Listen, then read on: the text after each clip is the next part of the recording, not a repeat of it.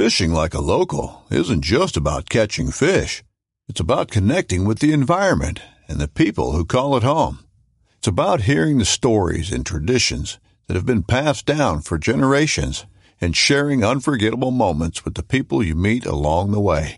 Fishing like a local is having an experience that stays with you forever. And with Fishing Booker, you can experience it too, no matter where you are. Discover your next adventure on Fishing Booker. This upcoming concert season will be all about the boots, and Tecovas is your stop for the best in Western style. Tecovas has seasonal and limited edition offerings this spring and summer, including men's and women's boots, apparel, hats, bags, and more. All Tecovas boots are made by hand in a time honored tradition with timeless styles that are always on trend. And Tecovas has first wear comfort with little to no break in period. It's hard to find this level of comfort paired with this level of style. Stop by your local Tecovas store, have a complimentary drink or two, that's WCB style, and shop new styles. The smell of fresh leather and friendly staff are at your service. Many stores even have leather custom branding to make your boots truly personalized. And with regular live music and events, there's no in store experience like it. If you can't make it into a store, just visit tecovas.com. That's T E C O V A S.com. They offer free shipping on all boots, as well as free returns and exchanges, and ship right to your door. Go to tecovas.com and find your new favorite pair of boots today.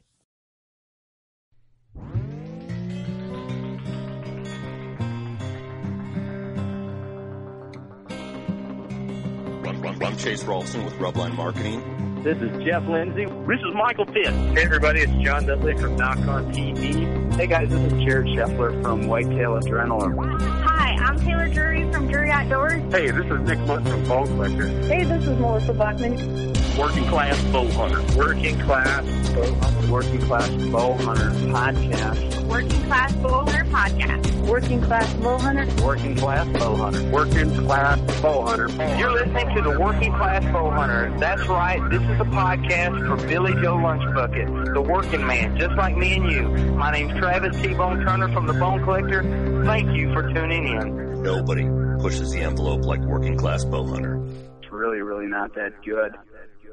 Working class, working class, work, work, work, work, class, class, work, work, class, class. Working class bow It is episode number 226 of the Working Class Bowhunter podcast. We are right here at 1600 Bucks Buckslayer Place, beautiful Buckatorium, lovely Sherrard, Illinois. This is the Working Class Bowhunter podcast, Mm-hmm. the finest podcast to ever be recorded in Sherrard, Illinois. That's a and fact. that's the bottom line because Stone Cold said so. God damn it. Yep. I went there. Thanks for getting out of the way. I, I have literally never said that on uh, 226 episodes. That's the first time I've said it. But uh, I am Steve. In the studio today is Kurt. Hey, everyone. Douglas. Howdy. Tank Intern Tank. Yep, I'm here again. Hey. Taking notes, drinking Crown. We pay him in Crown. Taking Oh, notes. Intern taking notes. Keeps coming back. Tank in notes. There it is. yeah, we got them with that Crown Vanilla. We got you got you on that Ross Bigger Yeah. diet. Man, it's a good diet. I know why Ross does it. Hit cr- uh, Crown and Beard. Crown- yeah. That's, yeah, that's So my your life. beard's looking so good now? Yeah, it's gotten real thick. It's It's real thick. It's real nice. Like It's just the beard. I just need a mountain. Yeah, I just need a mountain to climb and, a, and, a, and a tree to cut down. Thanks everyone for tuning in to the podcast. We're going to start it off right out the gate with a veteran shout out. oh, that we are. We have a veteran shout out segment on every show, on almost every show. Go to workingclassbowhunter.com, hit the contact form, and you will see the veteran shout out tab in there. Help us with pronunciation with names. Thank you. Go ahead, Steve. Let it rip. All right, so, so this vet shout out this week uh, it comes from uh, a buddy of ours that sent it in. Uh, he wanted to shout out uh, Space Force as the branch. Just wanted to give a shout out to all future United States Okay, who is Space this? Force vets. Thanks for keeping the galaxy safe. Always remember, never forget. If you ain't Space Force, you ain't shit. Who's who? That was Chris Rogers. He said, on a serious note, shout out to all of my uh, U.S. Air Force ammo, uh, AMMO brethren out there, continuing to buy, provide our nation's uh, enemies the opportunity to die for their countries. Chris Rogers uh, retired. He's a vet. Um, thank him for his service. Thank He you, man. Did some ammo, but He sent us some stickers. We got one here on the door. If you ain't ammo, you ain't shit. if so, if you ain't Space Force, you ain't shit. That's a, That's pretty funny. I thought that was a funny deal. I thought that Um, was like the only shout out there. I'm like, come on. No, no, no, no. There was a there was a uh, serious note on there, but uh, thank you for all the um, all the other guys who are out there making ammo. You know, you gotta you gotta put something in the guys' guns who are shooting it. So thank you guys for all your service uh, to this country. Pack some heat. Pack a, pack, Pack a a, gun. pack a pack a gun. Pack, pack, pack and heat. But if you guys do have another vet, like Kurt said, visit our website. We are more than happy to shout them out. So Yes, thank you. Thanks for your service, everyone. This podcast is brought to you by Elite Archery. dude, Tell me about Elite Archery, Steve. you wanna know what's up your- happening? Your show notes. Chris Schaff and Reo Wilde Oh yeah, this is good. are banging it out in Salt Lake City right now. I haven't seen uh, what the results are as of when we're recording this podcast. That's a big shoot that's going on. They were going for like they qualified first and second, and dude, those guys That's have been going on right now while we're recording. right now while we're recording. Well, it depends on what time of this is. Um, also going on this weekend, where our good buddy Darrin Christenberry is uh, is at OPA. Oh yeah, that's Levi Morgan. yeah. So they're in Pennsylvania. So Elite is uh, out there all across the country, and the uh, the target shooters. I mean, it's that time of year. Doing work. So you know, you're thinking about yeah, buy that ritual for hunting season, but you really should have bought the echelon when you like February, day after hunting season. You should have bought that echelon so you could have it for target season, but buy that ritual now so it's set up for bow season. So that's uh elite shooters are handling business this year, especially that young man Chris Schaff. Uh we need to get him on a podcast. We were watching Chris Schaff, me and Tank were the other day, and that dude's dude. He's killing it, he can't miss. No, he's he's absolutely killing it. They've uh, they've got a great group of uh, guys out there. Check out elitearchery.com. Like I said, go get uh, go get that ritual set up for hunting season. But uh, you should be shooting your echelon or Victory X uh, by now. For Sure, And that's all I, I got my E35 getting ready to. Yeah, well, do. it is set up. I just got to sight it in. I got uh, the HHA on there ripping single pin nation, uh, lifetime warranty, American made. Um, check them out. A lot of people are making the switch over to the single pin versus the cluster of five pins. Almost said cluster fuck, so there it is. You were going to say clusterfuck. Yeah, okay, but I didn't. I'm, I'm glad you didn't. I didn't I'm say glad it. you did not say that. They're Um, not that bad. Single pin really cleans it up for me. I like it a lot. Um, it's just the adjustment of shooting to one pin and having that rangefinder glued by you when you're hunting. Um, and it comes up from the bottom, not from the side. yeah, it's a different different setup, but what I like, I prefer it. Um, Scent Crusher. I can't pull up your show notes, Steve, because you took it on some foreign program. yeah, right, dude. We made a foreign program, dude. Scent Crusher. Dude, holler at your boy with that Ozone Go. So if you guys don't have the Ozone Go, you got guys and gals, working men and women of this country, and maybe the northern, wherever you're from. Yeah, you make your country great, no big deal. But you're gonna sweat, and uh, you're gonna sweat a lot. And as soon as you get off work, you're gonna go sit in your vehicle You're gonna stink. you're going to stink. Your vehicle's going to stink. That Ozone Go is really, really helping out right now. So, and we always preach about during hunting season, but think about this. It's a busy time of year. You got to work them 10 hour days. You don't got a lot of time. You might have to work Saturday. So now you maybe work close to where your hunting property is. You got to drive down there. You don't want to booger up your hunting area. Ozone Go it up, man. Always make sure you got that scent crusher bag. Keep a spare change Dude, of clothes those in gear there. bags are gonna save our asses in Colorado in September. Oh, yeah, they will. Plug them into the truck, run it. Even camping. I'm going camping this weekend. Me and Sam's one year anniversary, and I'm gonna Oh, I'm gonna bring damn. that because if you get all sweaty, you just. What do you, it- that's your one year anniversary. You're camping. What are you getting sweaty for, Kurt? It's humid out in the Midwest. Gets hot out. It's hoping for something else, but uh, yeah, I get it. Nah, bro, this is PG. It's a fucking P-rated show. No way. Sick fuck. yeah, you're disgusting. Um, so yeah, right on with the podcast. This is gonna be a fun one. We got the boys from Identical Draw. Uh, we've been watching them all day on Carbon TV. Uh, check that out. They know a little bit about Scent Crusher. They were rocking that in their Yeah, they in were. their show, which is cool to see. Um, we'll get them on Thomas and Nathan, and check them out. Carbon TV. Hope you enjoy, and we'll just jump right into it. Unless I missed something that we need to add in the intro. All right, cool. Nope, that's it. Here they are. All right, so on uh, two phones with us, uh, one and two, I would assume they're identical phones. We have Thomas and Nathan Crick. That's right, Crick, as in, uh, uh, you know, what uh, Midwesterners call streams. That's right. Oh, yeah, it's Yeah. stream off Washington. No, it's a creek on Washington. Thomas and Nathan, how you doing? We're doing well. Thanks for having doing well. on. Yeah, thanks. Well, appreciate you guys joining the show. Um, you guys are kind of different, as in you're identical, and you guys got a show on Carbon. How the hell is that different? Well, it, yeah, good point, bro. Good So you point. guys are exactly Okay, the same. You guys are different from everybody else, as then because you're the identical. same. yeah, you're different because you're the same. wow, that man, Right. that's Yeah, like ding, ding, Nice, ding, ding. though, yeah. that's just like what's Dude, to say? Uh, and- he showed up missing. How the hell does that happen? He showed up missing. Well, he showed up and he was missing. but uh, no, thanks for joining the show. Uh, off to an awkward start, but how you boys doing? We're doing great. We are uh, excited to get this thing going, and uh, it's been a good week for us. So we're kind of been looking forward to this podcast, and uh, excited to, uh, to get to know you guys better for sure. Well, give us some background, man. Where are you guys from, and what do you do? Let the people know. Yeah, I'll let Yeah, so- take this one.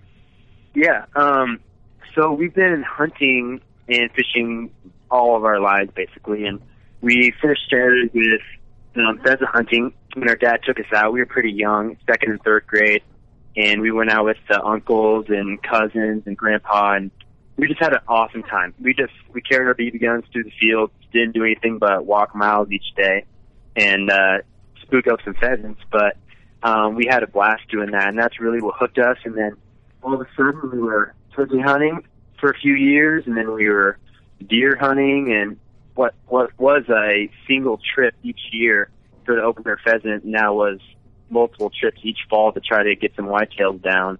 Um, but yeah, we uh, identical draws in the process, and it's been super fun for Thomas and I to get into it. And uh, it really started in uh, 2016 with uh, the Heartland Bowhunter Film School, and uh, we've been watching Heartland Bowhunter stuff for a really long time, and their production is just the greatest. And we finally uh, saved up to get to their film school and kind of learn that that whole side of it, and wanted to start filming our hunts. Very cool. yeah. very So cool. and now, I, I don't know if we we covered this yet, but you guys are identical twins. Yeah. Some, and some young cats. So you guys aren't even 21 yet, are you? No, we're not. No. We're Man, 20. So that's cool. You guys are in school right now doing this too. Is hustling. Yep. Yeah. Yeah, we actually. taking some summer courses Yeah. right now. So oh, very cool, very cool. So what did you guys do? You guys were just inspired by the outdoor industry and wanted to dive into it, and then just dove headfirst into the Heartland Bowhunter Film School, or, or what Yeah, maybe yeah, like, pushed really. you? Yeah, I really uh the first hunt I filmed was uh turkey hunt with my brother Anthony and we called in these huge strutters to like twenty yards and Anthony shot one and I just filmed it with my iPhone. And just to capture his reaction and the excitement was just insane. And even though the quality was terrible, it was just awesome to see the excitement and like it gave us chills just watching it again. Like this is something that we'd like to do. We had no camera experience before this. Um but when we were younger, we would watch literally hours of any hunting like content that we could get. We didn't have the outdoor channel, but we would watch like all the Primos truths about hunting stuff. Mm-hmm. We would just watch those three hour videos like through every day after school. And so like the whole filming thing was always in the back of our mind. And then the HB Film School really just kicked it off for us. What do Like, you guys? I don't know if you guys have watched our Carbon TV like intro for season one, Yeah. but it's like starts when we're like um 10 years old, and we're trying to do like the primos, like sit down, teach you how to call things. Yeah, we, we saw Yeah, that was really cool. Which cool. is funny because that was enjoyed that. filmed like what two years ago, something like that. You know, when you guys were ten. Yeah. No, that was cool, Yeah. man. I enjoyed that. That's the Yeah. first thing I noticed too is that you guys are you guys pay attention to the detail and the quality of the footage, and that was the first thing that stood out to me. And you can see that in the intro. So it's cool that you guys do that because it shows like yeah we, we we didn't just start to do this to have a show and be like recognized for just being on TV or on you know a streaming network. So it's kind of cool to see that, and I can tell you guys put some hard work into getting high quality shots, and so it makes sense that you guys had like professional schooling from Heartland Bowhunter. Mhm. Yeah, that that- kind of fueled it for us. Mhm. We we went into that that film school like completely nude. Like we didn't even know that a Nikon that we had could film video. And like all these guys had their DSLRs, and we're we're like, dang, like maybe I can film some video. So we didn't even know it like going into that. So Yeah, that's really cool. I mean, you guys are you guys are putting this out, and um, we'll we'll kind of touch on this uh, a, a little bit. You guys are currently in school right now. Uh, you guys aren't film film majors, are you? Like art majors? You guys are going for something else? Yeah, we're doing something else. We both have different degrees. Thomas is doing uh, a little exercise science route, and right now I'm undeclared. But I've been doing a lot of um, like counseling psychology uh, classes and stuff like that. But of course, this is this is the dream to be able to do this full time. And so we kind of like we talked to our uh, professors at Nebraska Wesleyan and made this thing work last fall. Um, we did um, an internship, and then we also did another online class. So that meant we had no classes actually in the classroom. So basically, all fall we were full time students, 12 credits, but we did not spend a single day in the classroom. We were out filming hunts for carbon, um, which was like the best way to do it because we could fill credits, please the parents, you know, and then also there you go. also film the hunts. So it was a double whammy. Yeah, you guys got it figured out. That's pretty awesome. Yeah, because you know most college students would be like, "Eh, I'll just uh, go to the campus, but I'm just going to drink and uh, you Yeah. know hook up with chicks." Yeah. Like you guys are like, we don't even want to go to the campus. We want that degree, but we actually want to get out. I did it wrong. Yeah, you actually want to get out and kill some uh, kill some critters. I mean, what's Yeah. how, how do you balance the school life and trying to put all this together and you know do whatever else you guys do? I mean, is are you finding that being challenging? I mean, still being young, you know, Yeah. you guys you guys aren't uh, fully into into life yet. But what what's what's going on with you guys now? How do how do you balance all of this right now? definitely makes a really busy schedule. Um, so, like Nate mentioned, we we had we still were full time students. So, any ti- any weeks we weren't hunting, we were spending time doing schoolwork. And then during spring, since it's a lot easier to do a turkey weekend hunt than a deer weekend hunt, we pack full all the credits we can, 18 credits for the spring. Um, but man, that makes for a busy time because we're also busy editing our hunts in the fall. So, yeah, I mean, to have any successful business, you have to burn the midnight oil. So I guess that's what we've been doing. Right. Well, you guys are you can tell the hustles there. And then so you guys have been you guys have uh, seasons on carbon. Um, how long have you been on carbon and, and how's that doing? That's got to be pretty exciting because you guys are kind of doing the the hunting thing and the school thing. So to, to get some recognition and be out there for everyone to watch is a pretty big deal. it was it was super exciting. We actually we had filmed. Um, we had been in contact with Carbon a little bit uh, last year, but we had filmed um, our entire season. And in November, we were like, "Where are we going to put this stuff?" I mean, we like we were just to like get a YouTube channel going and stuff. But ideally, like we had grown up watching a bunch of Carbon stuff, and that was like the dream to get on there. And then all of a sudden, we got an email from them, and they wanted our our first season. So like big time prayers answered there. Um, and so once they contacted us, we were like, heck yeah, we've got episodes for you guys, um, from big game hunts to fly fishing to pheasant and stuff. Um, so that was like a, that was a big time, big time move for us to be able to get on there. And after just a single season of filming, um, Thomas and I were really happy with that accomplishment to be able to to get on there and uh, be happy with our first season episodes. Because I mean, it was in 2016 we did have kind of like a that was our first fall of really filming. But honestly, we were just sitting up in tree stands holding a Nikon D5100 in our lap. It wasn't anything great. We pretty much scratched that entire season. So um, You got to have that season though at the same time, you know, before you jump in and do it the right way. You kind of have to have Right, a right. like a screw around Absolutely. dabbling type season. But then you Yeah, guys did sure. have, you know, the good shit. And I mean, you know, for anybody who's thinking about putting a project out there, you guys did it right because when Carbon's like, hey, what, do- what do you got for us? You're like, hey, guess what? We got a whole season. We got it on deck. Right. That's a, Mhm. that's a really smart move. I mean, I think obviously the hard work and effort you guys put into it, it's all coming out of your pocket. Um, you guys, you, college students got to be working some real shitty jobs just to Yeah. just to afford all this equipment. But you guys went out there, had all of it, and you presented it, and now you're here. So now, what's your guys' drive look like now? I mean, are you guys more pumped? Or are you guys trying to stay on the same plane? What's what's going on now? Like, what what What's what are we looking at? What, what's like season two looking like? I mean, season one's good. Yeah. Is season two going to be better? Stevens want you to leak some stuff on the podcast. I do. That's all, that's what I'm looking for. Of course. Yeah, we. Yeah, I can take this one. We, you know, I look back at season one. and I'm like, this is good stuff. I'm happy with it. We had some successful hunts, and we had some hunts that didn't work out. And to film it overall, I'm like, okay, it's all right. But there's so much that we can do better. Um, it's hard not to just look at it and be like, oh, come on, like these are obvious things now that I see that we can definitely improve on. But it's also going to be great for us in season two to make those improvements and make a huge leap forward. We want our season two to be a whole other level of and content on like quality and the whole storyline.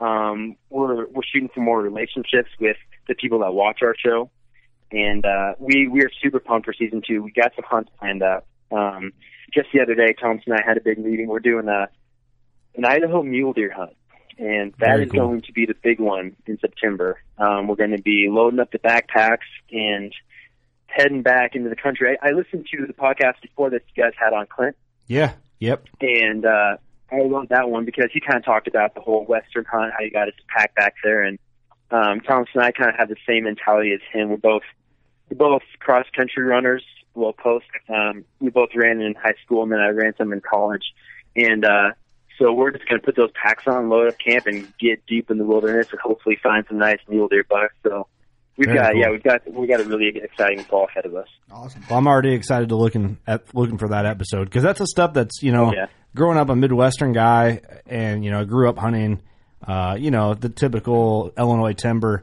That Western stuff is so foreign and so interesting to me that it's exciting to see that, especially guys that are relatable. Like you guys are out there going backpacking and doing it. That's why we love talking to Clint so much because he's a dude from Ohio that drives way the hell out to Montana, Idaho, Colorado. Yeah. you know he's in New Mexico. Illinois. Yeah, sure. Yeah, you know he's he's out there doing it, so he's kind of the voice for the Midwestern guy. That's like, hey, listen, you can do this stuff. It's you just got to Mm-hmm. go. But you know, you did bring up, you know, you guys had some successful hunts and unsuccessful hunts, but we just watched right before the podcast. I Actually, watched the episode when you guys were out uh, public land mule deer hunting, and Yeah. it- that was a. I Oh, love that episode because it wasn't all about the kill. It was like you could tell you guys were out there hustling, getting after it, and showed you guys cooking at the truck and and all that. Yeah. And I was really into that episode. Watch you guys going on those spot and stocks, and maybe just I want you to touch a little bit on what that's like going after uh, public land muleys because for me that's something I want to do next. Uh, you know, next September, I'm wanting to do some public land mule deer hunting, whether it's Colorado or Nebraska or Idaho or wherever I can go. I'm going somewhere, maybe South Dakota even. Um, I might go up with my buddy Jeremy.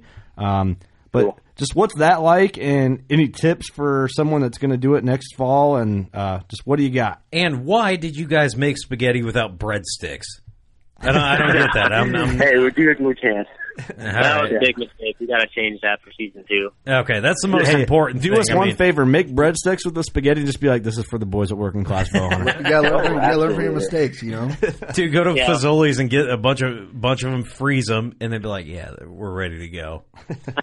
we're ready to go on a mule deer mule deer hunt."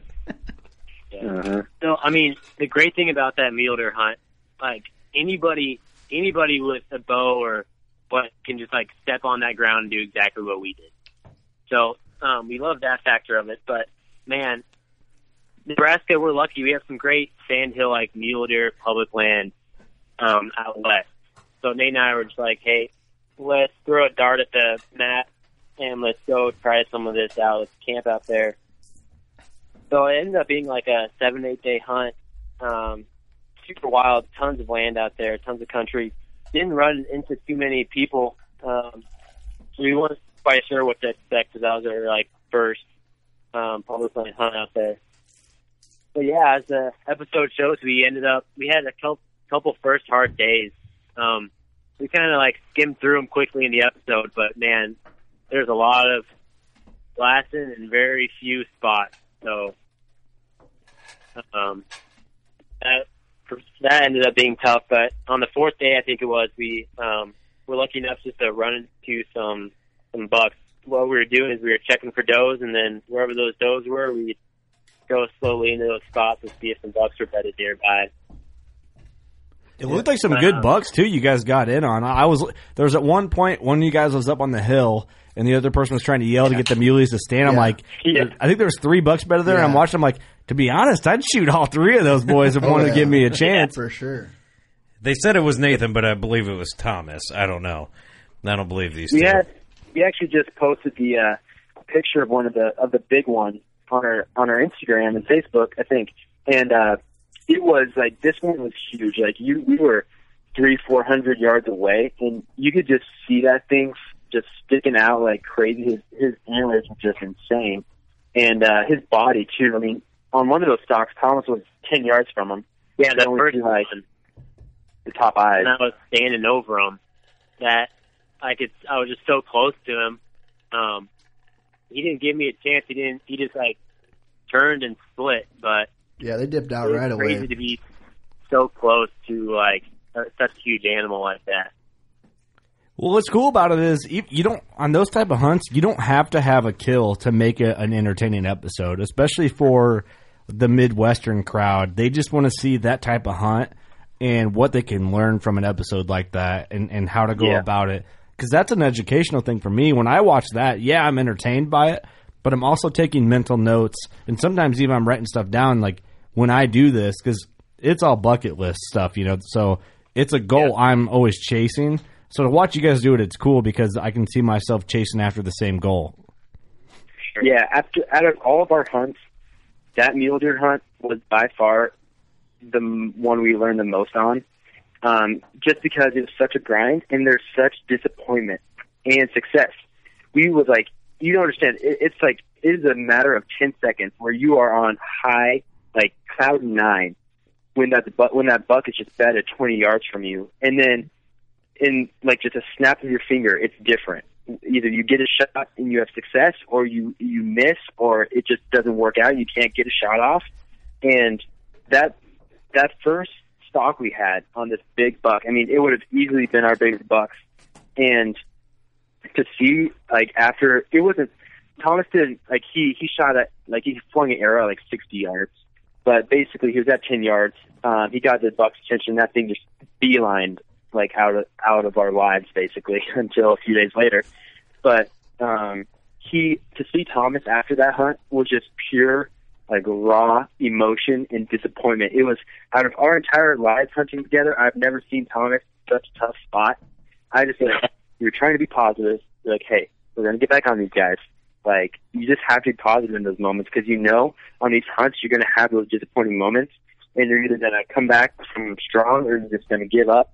And you're like, you're just trying to stay positive as much as possible. But it was so tough. That that re- the rest of that evening was just, oh my gosh, we were just trying to pull ourselves up out of that. I know Tom felt bad about the whole thing, but it just it happens so fast. You just got to be on your feet and you got to be ready for whatever happens. Yeah, Man, you can't even drink your problems away. You're only 20 years old. Man, that sucks. yeah. yeah. Just eat a bunch of biscotti and get out of there. Paschetti? Did you just say Paschetti? Yeah, yeah, spaghetti. What uh? What's your guys' favorite episode on season one? Tom, Oh, you man. go first. Uh, I don't know. Um, I I'd honestly probably say the mule deer. Um, I don't know, like watching it and how it actually went was different. Like the elk hunt, of course, was fun to be able to kill an elk, but um, I'd have to say mule deer. I don't know about you, Nate. I I would definitely say the elk was my favorite because I got to kill. Um, but also sure. because that whole hunt, I mean, climbing those mountains, it is just a completely different ball game than this Nebraska hunting. And uh, You hear that, I mean, we were doing these. I'm taking notes. Yeah, exactly. I got to get in shape. It is, but I mean, you got to be in shape for that crap. I mean, it is not easy, and you're sweating your butt off every morning. I mean, we we walk through the dark every morning to get up into the spots where they'd be bugling right off the bat. And it's early season, so we were mainly working the water for those elk, not really doing a ton of calling and stuff. And we had some bugles, but it was mainly like let's find the water, let's find the areas where they'll feel safe and feed. And um, to actually have that come together in the fifth night was insane. Um, I, I give Tom credit on it because we uh, we had hunted so hard and we had only seen like a few groups of elk and um, that night I was like it was it was like getting was like it was past the prime time in the evening. It was like kind of getting darker. I was like, hey, you want to head back down? Like we're a mile and a half, two miles from uh, trailhead, basically. And he was like, no, let's stick it out. I mean, we've got only like, I don't know, another 30, 35 minutes. And um, so we were like, okay, let's just stick it out. And um, right then, it's like, Nate, Nate, Nate. And across the valley, we just see this this cow elk just coming straight for us, just on a beeline. And um, I had done some cow calls before that, so I knew she was like responding to something. And I mean, she was calling the entire way into us. We could just hear her calling, and that that whole like calling back to the animal is just insane. Usually, you want in September you want a huge bull elk, but even this cow, I mean, was the biggest animal I've ever killed. Um, so she came in all the way to 24 yards, and uh, just staring right at us, just trying to find that other cow, just because they're such social animals. And I was able to draw back and get an awesome shot on her, and man, did she taste good though. And Oh, I that, bet. That's the best part of it. Oh yeah, That's the best part of it. I've I've heard I've never had I've had I've never had elk that someone had shot like you know real wild elk, and that's I'm sure you guys heard with on the Clint episode. Me and my dad and our buddy Jeremy from South Dakota are all planning on going elk hunting in Colorado this year, and uh, Yeah. I'm just today was like the turning point where I just like all of a sudden got the I've oh, like I'm super excited about it, but today I got the itch so bad that I can't wait to go. Like I'm like giddy, just like oh shit, I can't wait Mhm. for September. That, but I'm so nervous because of the unknown. Um, but Right. the meat is one thing I'm looking forward to if we can make something happen. But the unknown has me so nervous, and that's I'm from tonight on. I'm going to binge watch public land elk hunting just to get Yeah. like my fix. And it's also an educational thing. If you, your brain watches those hunts, you kind of like. Mm-hmm. I don't know. You you know like what to look for. Maybe not until you maybe you won't learn it until you actually go. But I feel like it'll help rather than not watching them at all. Oh, yeah. I mean, that was our first elk hunt. So we were definitely lucky. I mean, I think the success rate in that unit is like 15 to 20 percent. So we were definitely lucky, especially early season. They weren't rutting and stuff. And That's yeah, fairly that- high percent. I feel like for public land. Yeah, yeah. It is, yeah. yeah. 'Cause, I mean, just over the counter. So it's like it's one of the better over the counter units, I think. Um, but I mean, for our first year giving it a go, like we were super pumped to be able to get that. And so, I mean, definitely, it's every single morning we learn something. We we have like a little meeting after every hunt. And be like, what did we get from this? Like, what are we gonna do differently? And so it takes a few of those days to kind of like get your feet wet and figure it out. But it's gonna be a blast. The blast. great thing is, tell the great thing is that Nate is like my, in my opinion, he's a super good diaphragm turkey caller. So like, I was like, Nate, get this elk diaphragm call down. So he handled that, and I knew I was going to be filming it. So he he picked up on that elk call like immediately, and it was awesome. Dang, I had to get myself one. I gotta I gotta Yeah, start you're pretty practicing. good at that. I'm good at turkey calling. I feel like with a diaphragm, Better get you one of them. Uh, I, I can make a rip. You're gonna make a rip. Well, I'll make it happen. Hopefully, confidence. That's what you always tell me, Cameron. Yeah, You gotta be Yeah. confident. Just do it, man. Just don't even hesitate. Just do it. I'm excited for it. that. I'm like, uh, I don't know. I'm Talk super about pumped. it, be about it. I know. Yeah. We'll, we'll do a whole podcast with Jeremy before we go about our plans, and we're gonna try and podcast from the mountain and do all sorts. Of Jeremy of from who? Buckstorm. Better give him a nice little plug. Oh, he gets all the plugs he needs. Did you guys see a lot of elk then? We didn't get to see the episode. I Yeah, didn't. that's one we haven't watched.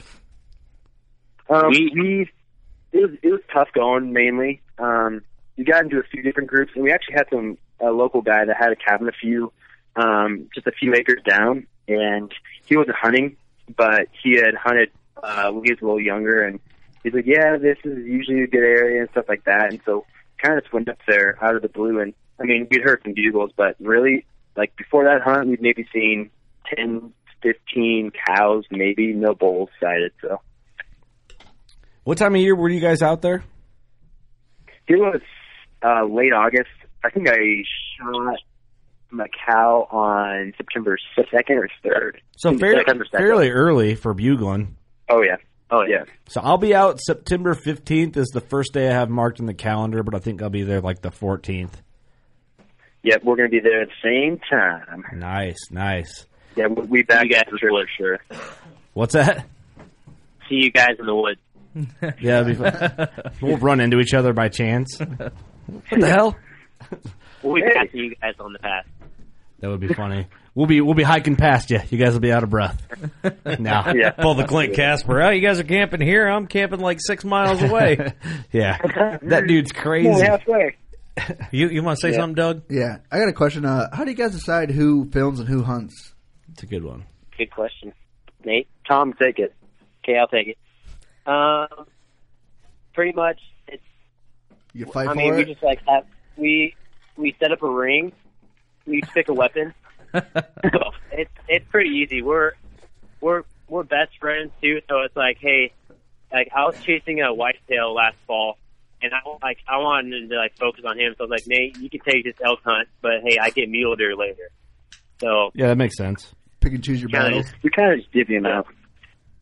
Yeah, you know what's funny about that? Me and my dad were hunting Rios in Kansas in the spring, and I shot a Rio turkey, and he didn't. He goes, "You just got to give me first shot on an elk in Colorado." I'm like, "All right, Damn. it's, it's the way it's got to happen." There you go. Hey, but you know how, what? you- how I, I guess you know you think about it. It's your your father is going to get a first shot at an elk potentially now that you shot that Rio. You know Thomas or Nate, whichever one you are. I don't believe uh, whatever you, you, you guys think say. they're just messing with you the whole time? I think so, dude. I, that's a conspiracy. That's the but- beautiful thing about your show. You can be like, they can be like, well, you know, one of you guys always shoots all the elk. Like, well, you don't know though because we switch it up. Like, you be Yeah. like, oh yeah, You Uh, switch roles. But I think that'd be kind of cool. You know, it's like, hey, this is my brother, my best friend. Dude, take the shot. You know what I mean? That's that's a true home. Both for your show, so it's a success no matter who kills But it. you know what? Think about this: either Thomas or Nate, whoever wants to take credit, they either of them could. Like, yeah, I'll let my I'll let my brother take that shot. So then all of a sudden he's like, "Oh, you're the hero." Not the hero for shooting it, but you're the hero for letting. Yeah, if you're, talk, homie if you're it. talking to a girl, you know, you take turns saying who shot the booner. Hey, there you go. Yeah. yeah. See, uh-huh. Tonight last it's you. fall was crazy. but Last fall. yeah, so last fall was crazy because I filmed pretty much the entire season, um, but I killed more than Tom because I went. I was um, shooter first um, for the elk hunt, and I killed him the fifth day, and then we came back and we did whitetail for a while. Had no success, and I was filming Tom the entire time. And then um, we went into the mule deer hunt, and I filmed Tom's too because I was like, "Hey, I killed the elk. I got to keep filming him." Had really close opportunities, and Thomas during that hunt was even like, "Hey, take your bow. I'll take the camera." I was like, "No, you got to get, you got to knock one of these down." Um, didn't happen, and then we came back to whitetail hunt, and I kept filming him, and then we went to our buddy out in Kearney. He's got some property, and Thomas was like, "Okay, you can have this hunt." So I was like, "Okay, I'll take this hunt." And second or third day in that hunt, I killed a whitetail buck, and then we sw- we swapped back and deer hunted the rest of the season. Had super close encounters. If you've seen the deer season episode, um, and Thomas never got one in the bag.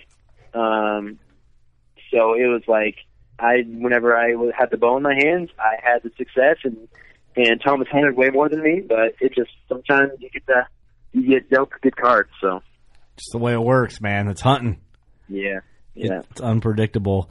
Um, It swapped for turkey season though. what's that? Yeah. It, it swapped for turkey season. I killed on our first evening out, and then I was filming Nate the rest of the season with no success. Yeah. Are you guys? If you would say, if someone was like, "Hey, you can bow hunt or gun hunt for the one whole season," what one are you picking? Uh, bow hunt, hands down. We do. We're like ninety five percent bow hunt. Yeah. Yeah. We just have a pheasant hunt that we shotgun. Well, that's cool too. Now that's a good mix in on the season. You know, it keeps everybody interested. Like Cameron in here, our intern, Ca- Tank Cameron Tank. He's a big bow hunter, but he also, when we were watching you guys' show um, before the podcast too, he's like, "Hey, I want to watch that one." You know, that's the one he's into. That he's got the, the hunting dogs for. He's like, "Oh, we need to watch that." So, um, yep. you gotta, you, you know, that that's the benefit of having that mix. Like, we're mostly bow hunting on our podcast. We're not going to have a full episode about hunting pheasants or anything like that. So we kind of miss that market. Um, but so yeah, I think that's great. You got to include that stuff. You know, doing what you guys are doing. It's cool to have yeah, a little they're mix up. You guys are all across the board fishing and you know pheasant hunting and everything. Yeah, hunting, fishing, loving Yeah, every yeah. day. Didn't Luke Bryan say that? I think. He's like- I heard that Luke Bryan's allergic to fish. What kind of what kind of country artist is that? well, we might have to we might have to figure that one out. Yeah, we always love pheasant hunting because that's really what uh, started us in like loving our hunting. That's what our dad got us started on. So we always want to do a pheasant hunt each fall. Yeah, definitely. I've never killed a pheasant. Fun fact. I don't either. I've, man. I've killed two. Um, With I've your killed truck, two, yeah, I've matter. killed uh, two. One in Iowa, one in Illinois. Both of the 2004 GMC Envoy. Good for you, Fun man. fact. I'm glad you're here. You smoke Nah, them? no. You smoke them? All right, No, boys. dude, they I got a died. question here. This I'm, this is a two part. So answer as you will. You guys can take turns. I want to know who's the better hunter out of the 2 and then who's the better shot with a bow. Ooh. That is tricky, man. That's brutal. to I want ask. pure, pure honesty. This the, Coming in peop- guns high. the people are going to decide on whether or not to watch your show over these ones. You guys are in separate rooms, so say whatever. Lock the doors and let's hear it. yeah, okay. We might have a conversation after this, Tom. But, um, Nasty so, Nate. I, am gonna go Terrible first. Tom. I'm gonna go first, Tom. Yeah, yeah. Go ahead. um, hands down, I'm both. Um, there's no doubt about it in my mind. who's this? Is this Tom or Nate? No. this is Nate. This Tom Nate. talking. Wait, t- t- so Tom's Tom's Tom's the shit. A number one. You're the older one though, right, Tom? No, Nate is. Oh, Nate's the older one. All right. Okay, so, so, if I'm throwing money on one of you guys at a 3D shoot, Tom's going to take. I'm going to win the money if I put my money on Tom.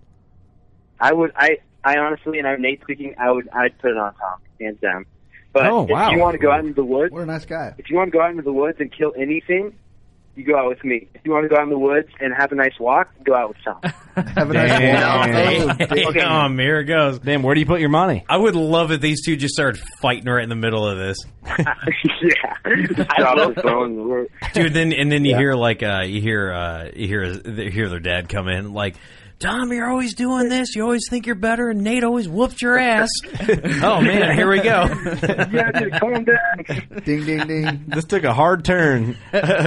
Hey, dude. Uh, Well, well I'll, I'll find out who the who the uh, who the better hunter is. Uh, do either of you two have girlfriends? Yeah, we both do. You both. I do. have a fiance. Uh, Uh, who has a fiance? I have a fiance. Is Tom. it Tom? Nate's the better Yeah. hunter. Nate doesn't get locked down to one. So and Nate knows when to pass. Yeah. you know, Nate Nate gave me credits for being a maybe a better shot, but when like we're walking into Elkwoods at uh, like three thirty in the morning, Nate just like has he knows exactly where he's going, and I'm like just following him. I don't know how he knows the same path as yesterday, so I'll have to give him that. that Yeah. props. Internal GPS, man. My dad has it. It's, it's only certain people have it. Yep. I actually have it. Weirdly enough, that's No, the you one don't thing I have it. Swear to God, I do. I'm You calling don't you. even Hold know. on. You're Stop Dutch, the podcast. maybe. Stop the podcast. I will go Fuck, one- Shut the fuck up because Let's hear this it. is why I've been in the woods with you, and you turn into a little girl, man. Because I'm nervous, dude. I don't trust you alone. I think you're gonna kill me. Is you what do it not is, have dude. an internal GPS. Bet of all if, people if on I the go planet. one place, I will be able to get back to Don't there. talk Doesn't big. matter where it is. Steve's talking big right now, and not think I'm going to call him out of the podcast. That's the biggest crock of bullshit I've ever heard. Wherever You we go, can't find your way out of a goddamn plastic bag. Oh. shut your mouth. I guarantee I will. Go where the No. breeze is, baby. Sorry, boys. I had to call Steve on his bluff. Get out of here, dude. He didn't think I'd do it. I will go one place. You done. Take me one place. I will done. be right back there. You done.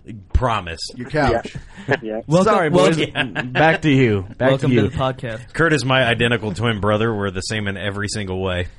Take off 60 pounds and add a bunch of good looks, and that's me. And some bucks. There you go. Sixty pounds? Is that how much more I weigh than you? You fat tub of shit. How much do you weigh? You said 256 at the shoot, son. Yeah, I put on a little since then. All right. What up? Collusion. What up? I'm over here losing weight. No carbs, son. I'm drinking Crown. Don't No forget the carb carbs, just sauce. I had a carb since 2004. Dude. All right. I haven't had a carburetor since they stopped making them. In I'm going to cars. ask these What's boys up? a tough, tough question.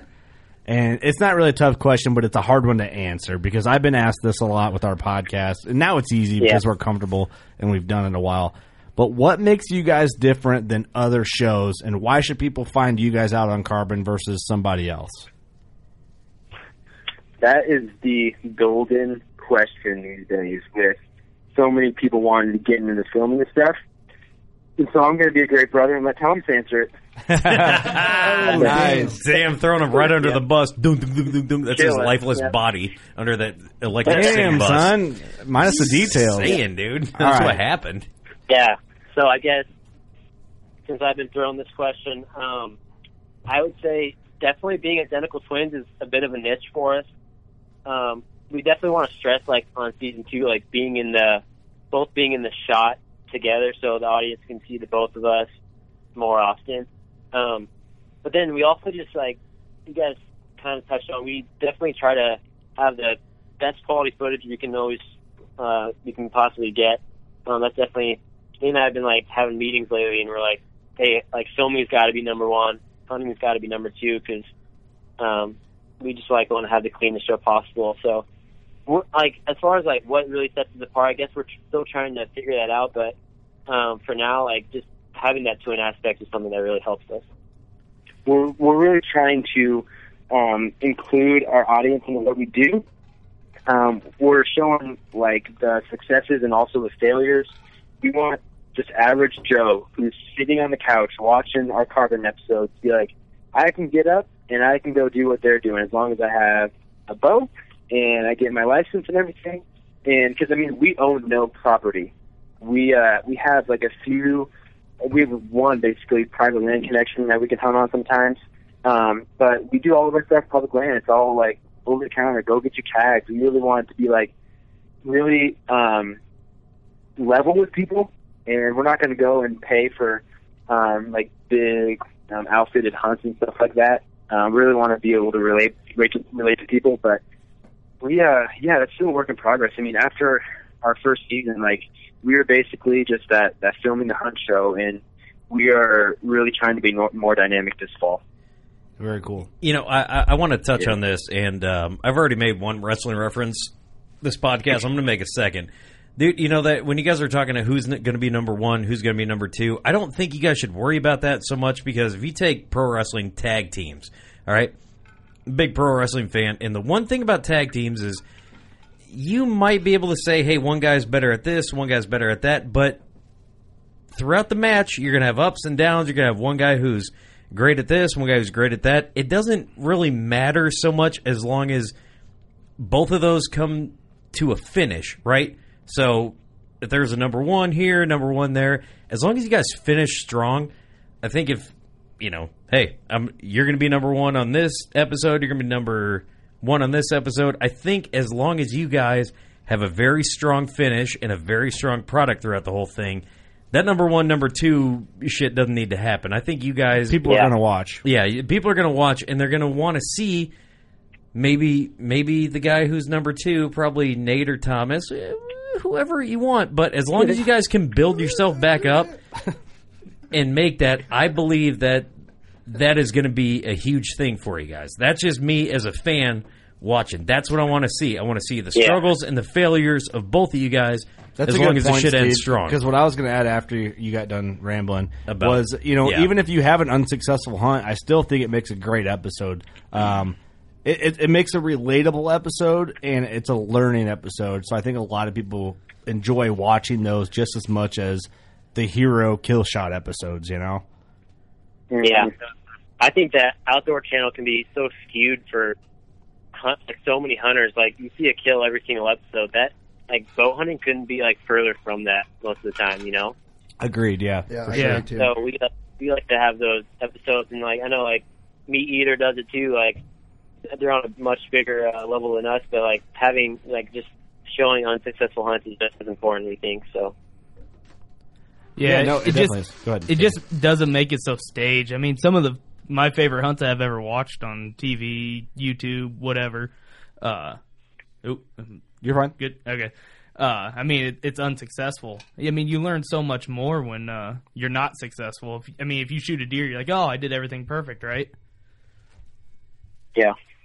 No, I, yeah. Definitely. I mean, yeah, it's uh the learning process is important to have in film. And you know, we don't have a hunting show, but I watch enough, I hunt enough. I know a lot of people that do have hunting shows, and those are some of the best episodes. Like you said, Meat Eater does Yeah. it, and that's Yeah. what makes Meat Eater different. You know, it's kind of a documentary style hunt, the way Steve Rinella does it, and it's uh, it's just interesting, man. You know, when we watched that the mule deer hunting episode, you guys we talked about earlier, uh, when that when that episode ended, I'm like, I dig that. Like, I, I'm into that episode. That is cool because that's reality.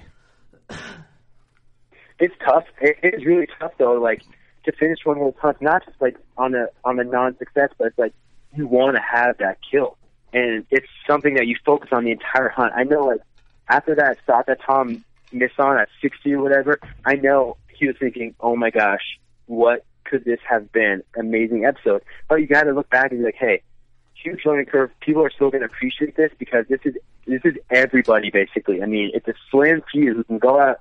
If if you know a guy that can go out hunting and kill something every time, then you know something special. And I don't know any of them. But Right. It's uh, that's something that is big time, and it's tough though. No doubt, no doubt. And the cool thing too, man, when you watch your show, I like to. I think about the whole time is like you guys are st- you guys are young. You know, I mean, you guys aren't that much younger than us, but you're a decade younger than we are. You know, you're the the next. I guess I it's it's weird to say next generation, but it's not really that big of a gap. But like you guys are just behind us in hunting, and you guys are still in school doing this, so it's refreshing to see that because you guys are still learning. You know, I'm almost thirty, so I'm not that much older than you. But the things I know now versus when I was 20, 21 killing bucks, Yeah. like I would say now that I was an idiot then. I still was able to kill deer and I hustled and got after it. And that's what counts.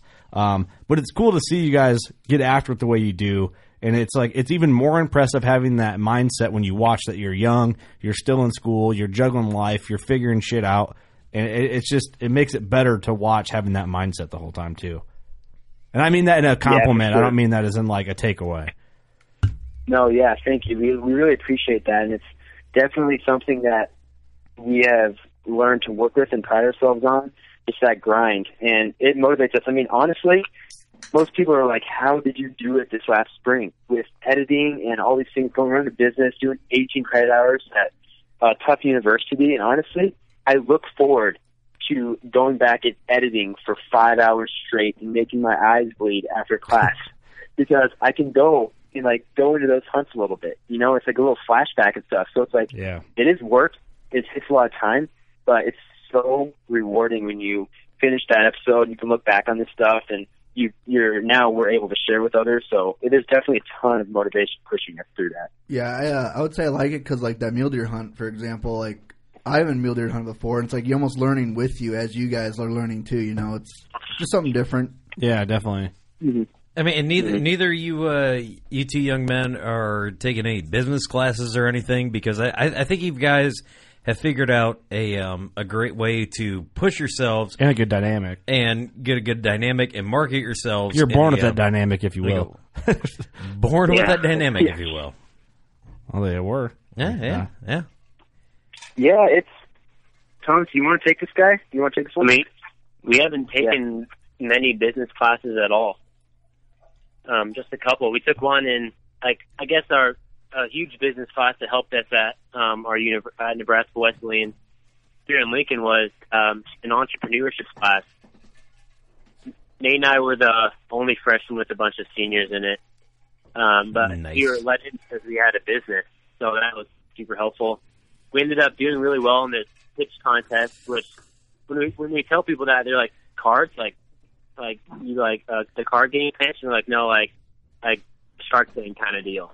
So we did we did well with that, and they sent us to Estonia, uh, the country, um, for three weeks, and we really had time to focus on identical draw, and we focused on business plan, values. I mean, all sorts of important things, and we also were able to work with some entrepreneurs.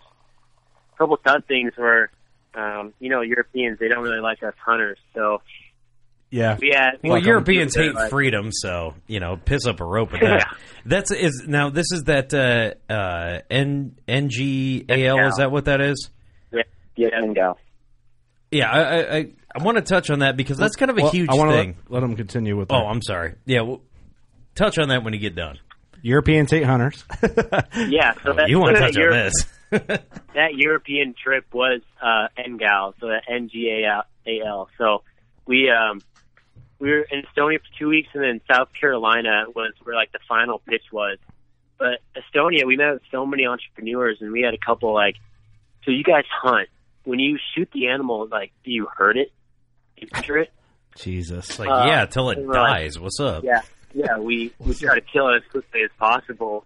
So we like quickly realized like, hey, this isn't our tar- target audience. We can't take anything personally. So from then on, we were just like, hey, let's just focus on what we can get done with business. So we had a couple of weeks to really focus on it. Nate, you want to touch on some more of that? Yeah, it really it helped us a ton to deal with criticism because we had a little bit here in the U.S., but over there it was like every day. These people not Yeah. even wanting to talk about hunting, just like they wouldn't even mention the word. And we showed them one of our little like intro trailers from that spring, and they were basically like, "This sucked. I didn't like this at all." And it was like it was like this night, like super well put put together. It's on Facebook somewhere. This video of like our spring hunts and all this stuff, and we just had to sit back and be like, okay, these are the people that are going to be watching our stuff, so that's that's fine. We can get whatever we want from them. But it's honestly it's hard to hear that stuff. But we we just had to sit back and be like, okay, like these people are going to be watching our stuff. We know like what we're rooted in and what we're trying to get done with this business. So I think the toughest thing was just kind of getting through that criticism and learning how to take it appropriately and how to like kind of transform it to become a strength, um, to be able to help us make adjustments where we needed to. And honestly, the best thing from that trip was we had two full weeks to just dive into ID, figure out business stuff, figure out future, let's set some goals, things like that. Man, that's awesome. What a mindset. Because you got to have a strong mindset when you got a bunch of freaking Piers Morgans over there telling you not to hunt. Ah, you know, yeah. and, and that's that's one of the. I'm glad you guys had that experience. I mean, it sucked, but I'm glad you guys had it. Um, what I would have done is I would have taken a bunch of tea bags and dumped them in a harbor, and like, this is what we do. You know what I mean? Right. But I, I- I think the greatest thing you guys took away, and obviously it didn't hinder you from what you guys were doing. Um, you guys got this criticism. You're like, dude, this isn't our audience. We're not going to stop what we doing. Be what we're doing. What we doing. we're not going to stop what we're doing because a bunch of uh, Europeans wearing some goofy ass scarves. Uh, you know, told us their ascot. Yeah, go drink I some know. tea. I can't even understand what you're saying, you know? Uh, because they told us it's like you know you guys know we we're not going to reach a massive audience and we're not going to be on prime time on uh, various networks but you guys want to stay true to what you do and what you love and you want to make the best out of it that's the shit and you guys are still grinding out there i applaud you for that that's all i wanted to say so I, I don't really have a Yeah, have, yeah, have a you. question with that. I just I'm I'm glad you guys Just an applause. Just an applause. doing- Thank you hold for on, being I'm, here, I'm sorry. Let me let me give you guys an applause because you guys went oh thanks into the heart of uh, non freedom of speech area, Bro, you're we rambling. call We, we tip the cap to you. We tip the cap. Tip the That's cap. all I got to say. For I, I should have just What, ended what it I want to do now, I'm boys, uh, I want to something that we haven't covered that you feel like you guys need to cover. I want to hear that or your favorite hunting story is something I want to close on, or both. Hmm. We can do both. Well, I mean, I guess something that came out of the Estonia trip um, was a connection with uh, Latondras Media Collective. Um, and so we had actually met Jake Latondras, the owner of that, um, when we were like 10, like 8 or 10, uh, when he was at a, he was working like a little bait shop at Lake McConaughy. last year. Yeah, we know. Let him go. Yeah, yeah, not just a year ago. yeah. yeah, yeah. So um, we we uh, like had some phone conversations with him, and then like before you know it, he needed some freelancing done. So I did a a Dall sheep hunt for him um, in Yukon, Canada, in August before like our elk hunt and stuff. So that was a really cool experience for me. Um, so that was something cool that kind of came out of the Estonia trip too. Very cool, man. That would be an That's awesome Yeah, we- Yeah, no, that's cool. one of the things that's helped that has helped us the most is this networking. We've got we've got uh we were at the Times Media Collective and Jake helped us a ton and and then we got in and had some help from the Heartland Bow Hunter guys. Um Sean Luckdale, uh the co-owner of that, has been super good to answer questions with Yeah, us. he's and, been on our podcast Um, yeah, before. super quality guy. Yeah, and uh he just he's been super helpful. Um just hoping for a quick text like, Hey, what about this? What do you guys do? And helping us kind of understand the whole outdoor market. Um and then we've had some guys from Cabela's, um, our good buddy Adam Bender, and a few others that have just helped us answer these questions. And I love it because most industries they just they see competition and they don't want to help these newcomers. Mm-hmm. But we've had these guys from these really big um, industries and these shows that are making it. I mean, Heartland Bowhunter, that's that's at the top of the outdoor channel, and for for Sean and those guys to be open to help us is just we are super grateful. I mean, that's been the biggest thing for us that we have we have parents that that love us and want us to succeed, and we have these business people that have been down our road and want to help these new guys who have a lot of questions and and are just trying to make it, trying to grind away. Um, so that I mean, that's been the biggest thing for us. Just like, man, have we been we've been helped by so many individuals. We a lot of people see this business and they see Thomas and I, but there's a huge army behind us that doesn't get recognized. For sure, man. That is cool. Same thing we have uh, with T Bone. He was one of the first guys that really helped us out and pushed us to where we are now. We're so thankful that he was there, and because he opened that door, he opened that door to a room full of wonderful, awesome human beings that we've got to meet. I'm not going to sit here and name names, but I mean, you guys are sitting in the same boat. It's a really nice Mhm. feeling when you can do something that you really love and you get to meet some of the best people that you've ever met in your life doing what you do uh, and doing what you love, I, I should say. hmm Absolutely. Yeah. Nate, you want to start with the hunt story? The greatest. Yeah, I man, that is an impossible question, but I will give it my best. Um, I mean, of course, there's like a few of them that just stick out in my mind. Yeah, you rotate if I go favorites in your mind. I, I get what that is. You, or there's some you like equally, or you feel bad saying you like one more than the other. Like I get that, Yeah. but well, I should have worded it the one that's standing out in your mind at this moment. The first one. Yeah. So the one. it's really hard to beat that Colorado elk hunt. It really is. I mean, the whole adrenaline rush of killing the biggest animal of my life, like cleaning it in the field and packing it out just like with as heavy bags as you can get in the dark with some phone battery left. Um, that that like that's really hard to beat. But if I go to one hunt in my life where it's like this was a this was a huge hunt for me. This is kind of like what fueled my passion for what I do. It was a seventh grade turkey hunt. And I was I was a little bit of a crazy kid. I like I said earlier, I would watch me and Thomas would both watch Primos hunting, turkey hunting like videos from January until turkey season. And then we'd start up um the next year and we would just we would be calling throughout the house. Um, my mom loved it, I know. And uh I would I taught myself how to do the diaphragm call um that whole winter of my seventh grade year, I think.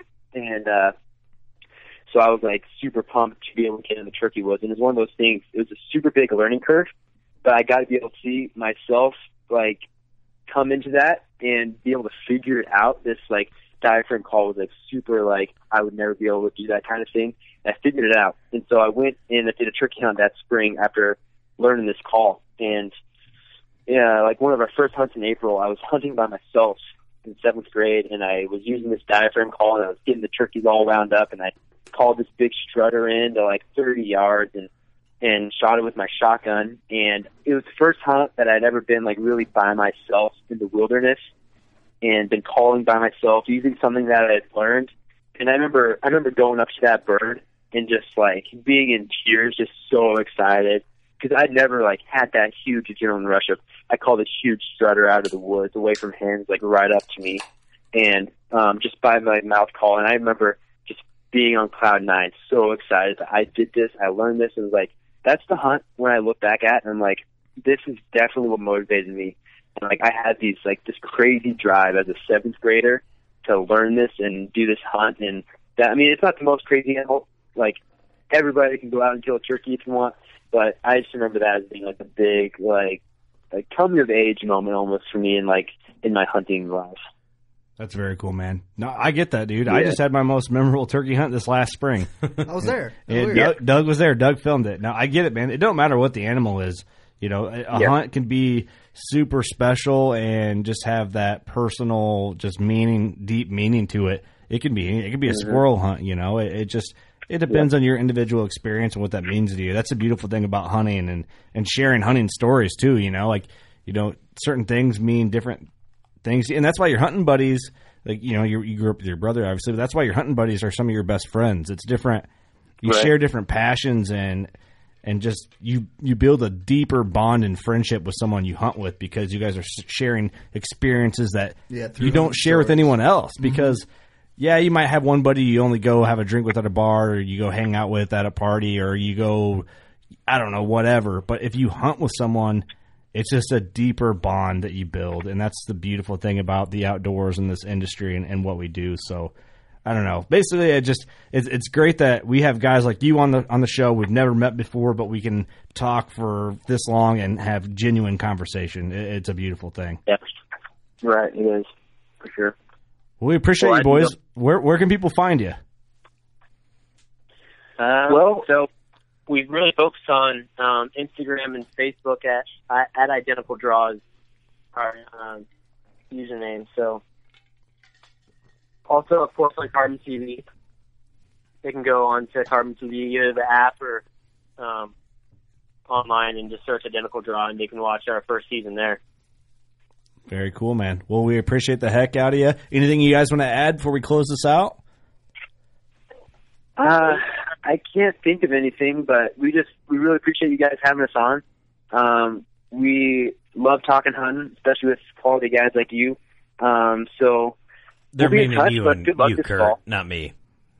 yeah, all, all, of, all of you guys. Yeah, we we'll, we're definitely looking forward to hearing you guys' success this fall and being in touch.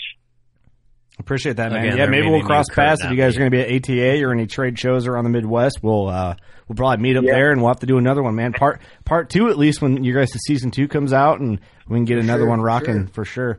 Um, Yeah, that'd be awesome. but stick We'll around make- on the we'll phone, be at guys. a lot of those trade shows. So, but thank you guys for having us on. Of course, man. Yeah, stick around on the phone. Doug, you got anything to add? Nah, just keep grinding. You guys are doing great. Intern Tank, Good hunts. Yeah. Just keep it up, man. Steve, I know you got something to add. I do. Uh, Thomas and Nathan, Nathan's famous hot dogs. Keep Yeah. doing what you guys are doing. I appreciate the hell out of it as a fan. Dude, I love what you guys are doing. Keep at it, man. That's all I got to add. Do we need to add more? sure. All right, guys, we appreciate the heck out of you. You got nothing to add? I am right now. To everyone Okay. listening, stay in there, keep grinding out, uh, shoot your bow. We got a lot of things coming this summer. We got a lot of episodes going on. What, Steve? Speaking of shooting bows, Kurt, you should have added this. We got a bow giveaway coming up. Yeah, we have a bow giveaway. Don't forget to plug that. Get on our Facebook and Instagram. Uh, we're giving away an Elite E32, courtesy of the Whitetail Experience and the Bone Shed.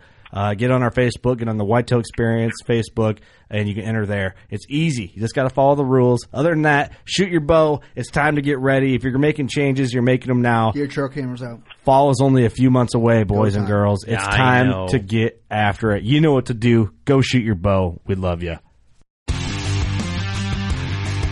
Don't miss Mondays with Into the Blue, brought to you by Academy Sports and Outdoors. Every Monday night from 7 to 10 p.m. Eastern on Waypoint TV, the destination for outdoor entertainment.